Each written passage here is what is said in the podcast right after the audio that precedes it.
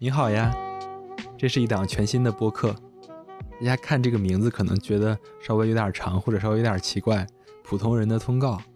其实这是我去年看的一句话，我觉得特别有意思。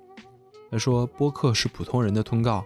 我非常的深以为然。我觉得特别是这样，明星们或者艺人们，他们上一个节目、上一个综艺，叫上通告。其实我觉得播客就是所谓的普通人，我们每一个人都可以上一次通告的地方。嗯，其实从去年开始，我其实也已经做了一档播客，到现在为止，我也听了几百个小时，快一千个小时的播客。呃，我借用象征的一句话，就是大内密谈的象征的一句话，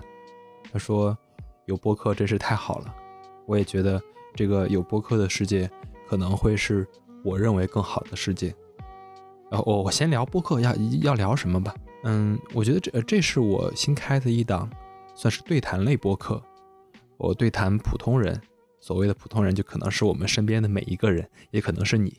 我在我的节目详情里也讲了，呃，留下了邮箱，你也可以来投稿，或者说来留下你的故事，留下你是谁，然后来和我一起对谈。我觉得跟普通人对谈，或者说跟所有人、跟每一个人对谈。它的意义在于，我们可以看到世界的更多面。我一直觉得，我们人越成长、越长大、越看到更多的世界，看到更多的事儿。我觉得要看到一个更大的世界，或者说看到这个世界它拥有更多面，看到它的复杂性。这样，我觉得我们才是真正的成长。而这个过程中，跟人沟通、跟人聊天，是一个非常。重要的方式，也有可能是非常高效。我觉得不一定用“高效”这个词儿吧。我觉得现在太追求效率了，可能不需要那么有效率，可能是很深入，可能是很引人思考的一个形式。再加上我的职业，可能也锻炼了我这个跟人沟通、跟人聊天的这个呃方式吧。我从大学的时候，其实就非常想做媒体相关的工作。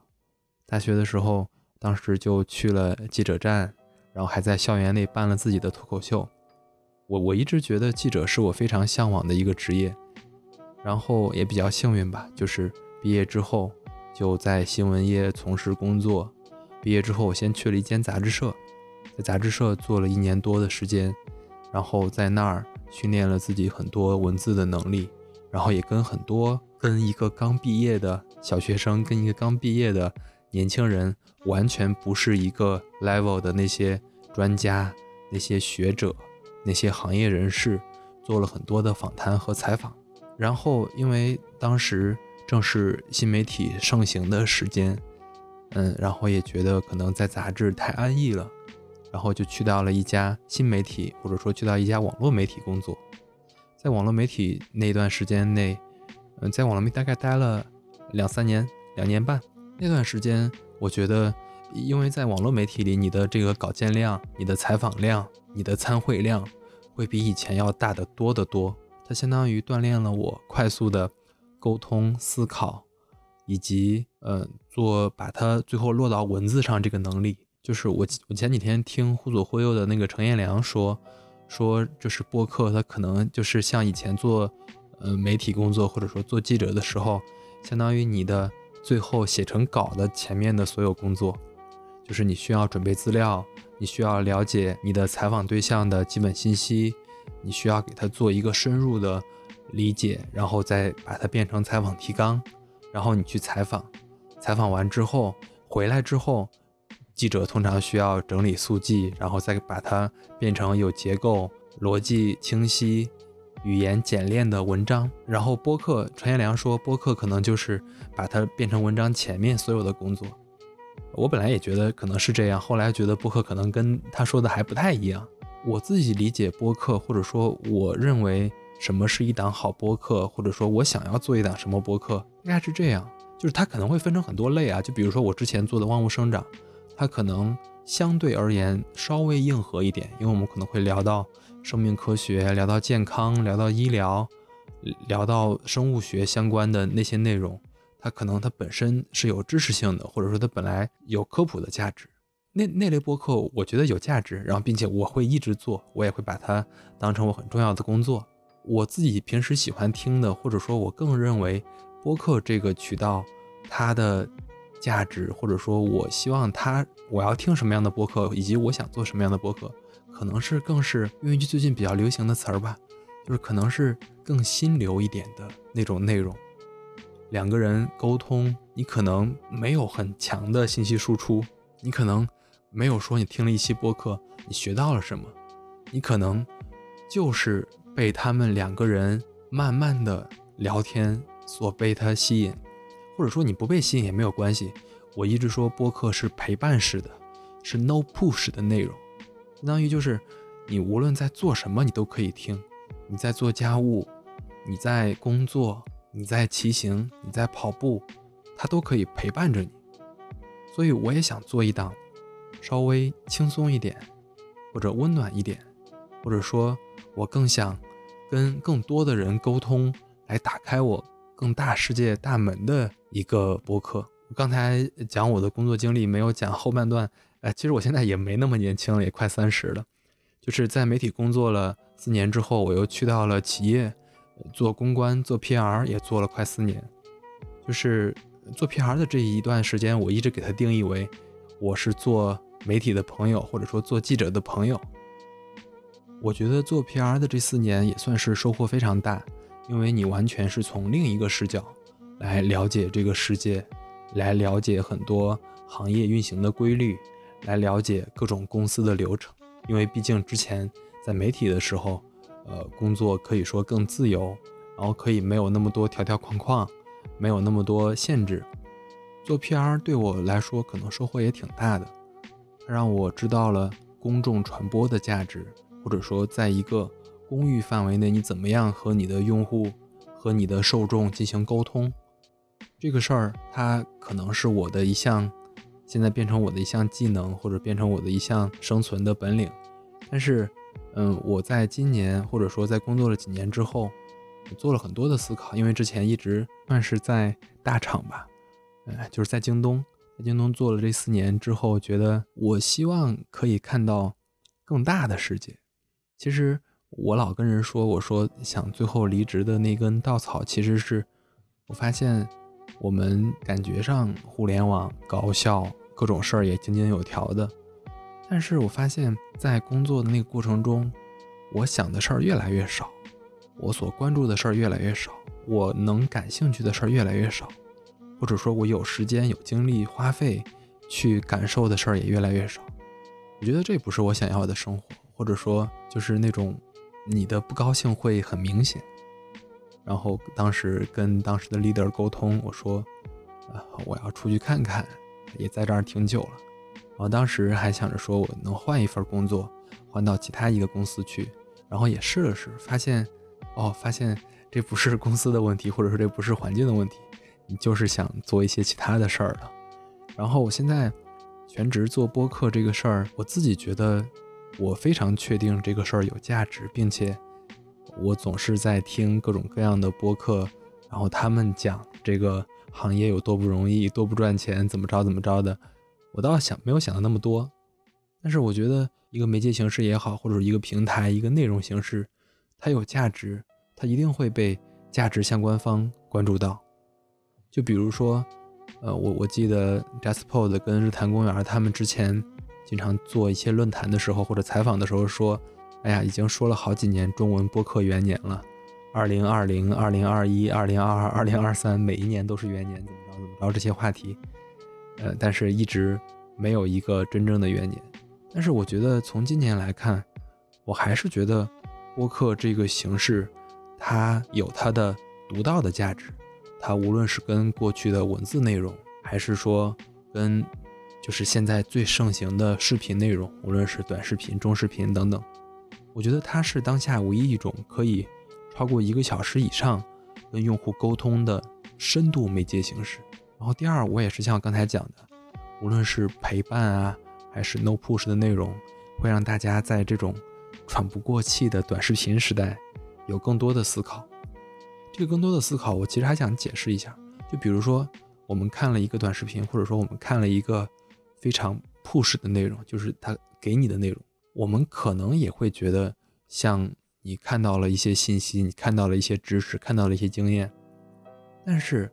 我们往往在这种时候是很难思考的。但是播客不一样，比如说在接下来我这档播客栏目中，你可能会听到很多我跟普通人聊天，可能是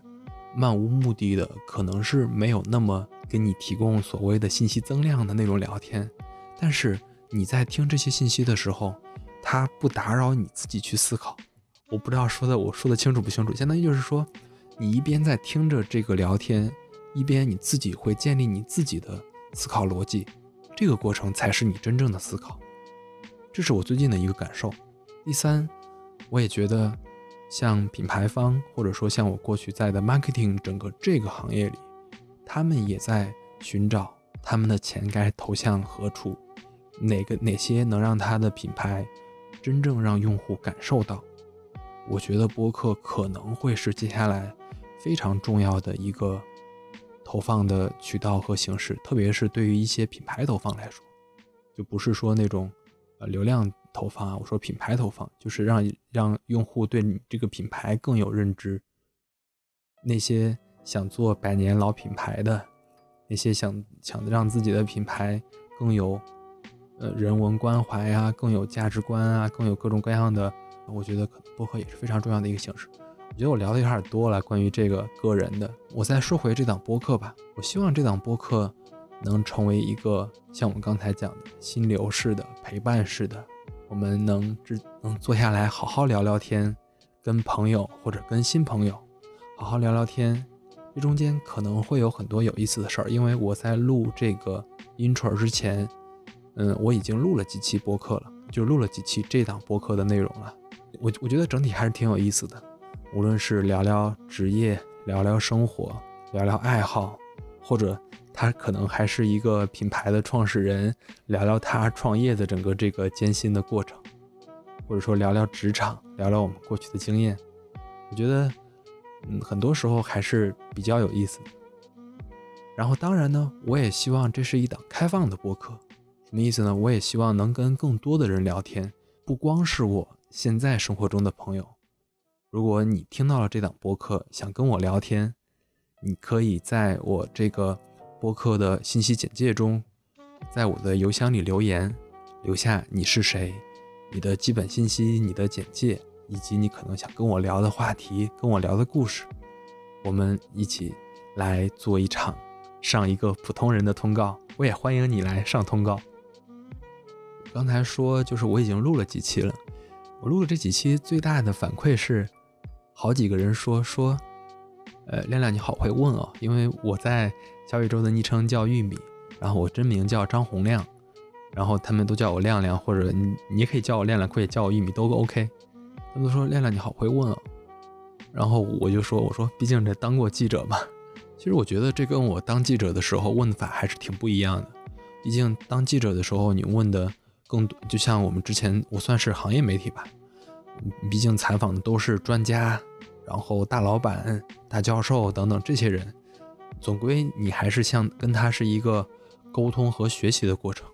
有些这些专家比较好，就是他愿意来。跟你做一个就是没有等级，或者说就是你完全平等的这种交流，但是更多的人还是与整个这个身份，你是记者，他是他有自己的身份，不是那样的交流。但是像普通人的通告这样的沟通，我觉得更能聊出一些从心出发的一些，我说是心脏的心，从心出发的一些观点，或者说甚至不是不用是观点，就是一些话。然后还有一个反馈是说说，感觉跟你聊天这个过程是一个心理疗愈的过程。